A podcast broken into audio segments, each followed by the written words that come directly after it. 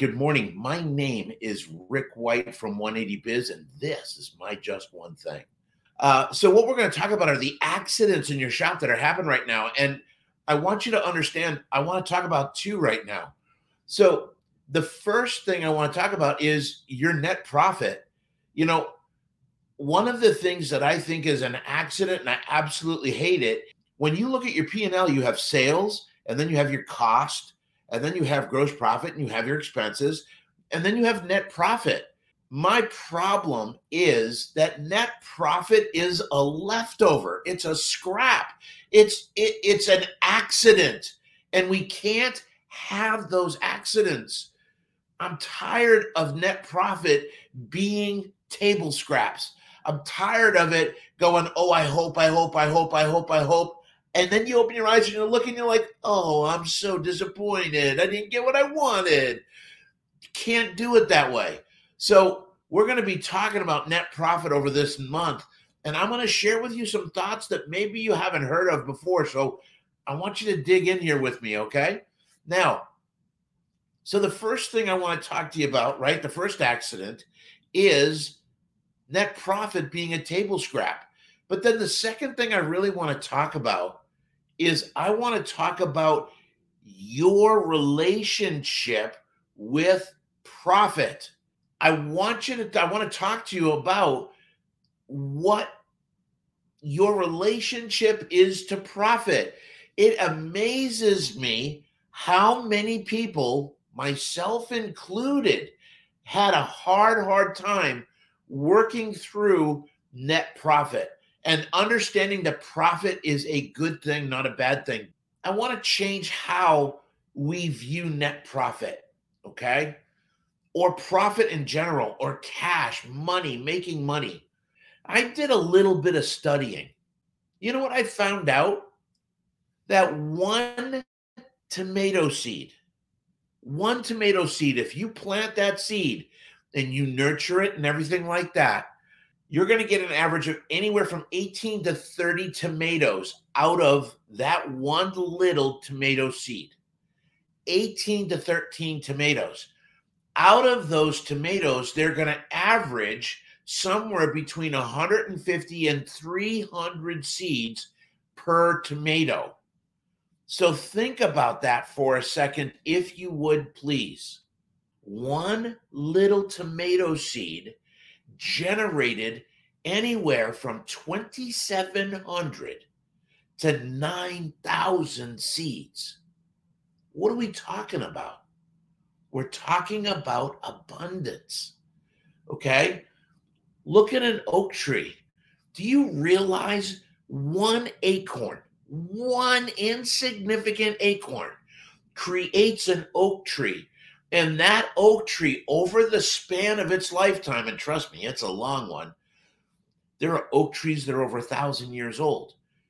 That oak tree has the capacity to produce over 10 million acorns in its lifetime. What am I talking about?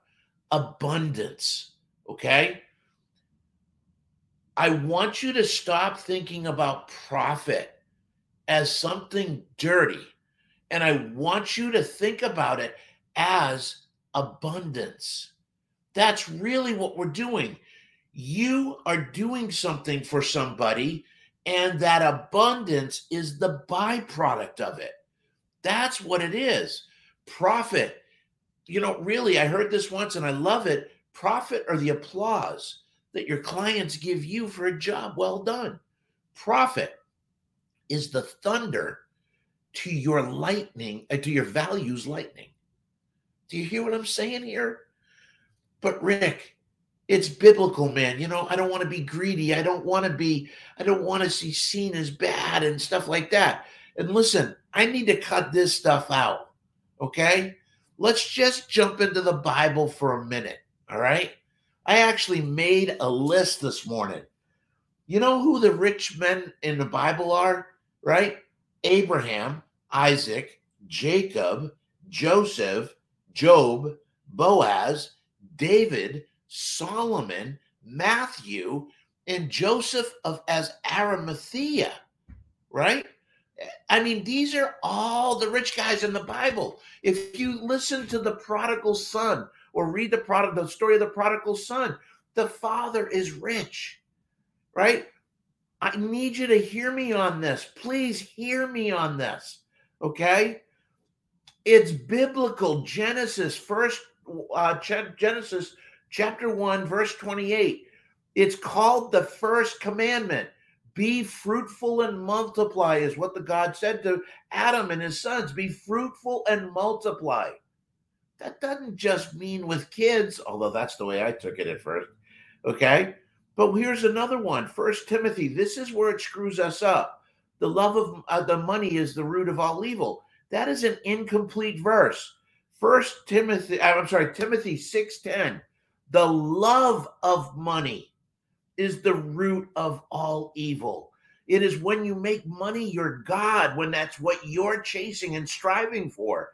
That's when that's a problem because you'll do almost anything for it. Okay. So I want you to think this through a little bit. God wants us to be abundant. There's the law of abundance all around us sow the wind, reap the whirlwind. There's just so much in there. If this resonates with you, please share this. There are so many people in this world that are hung up with profit. And here's another couple of reasons why. Number one, right, we had the biblical, and I hope I'm kind, I'm kind of cutting through on that one. You know, as Zig Ziglar said, I believe God made the diamonds for his people too.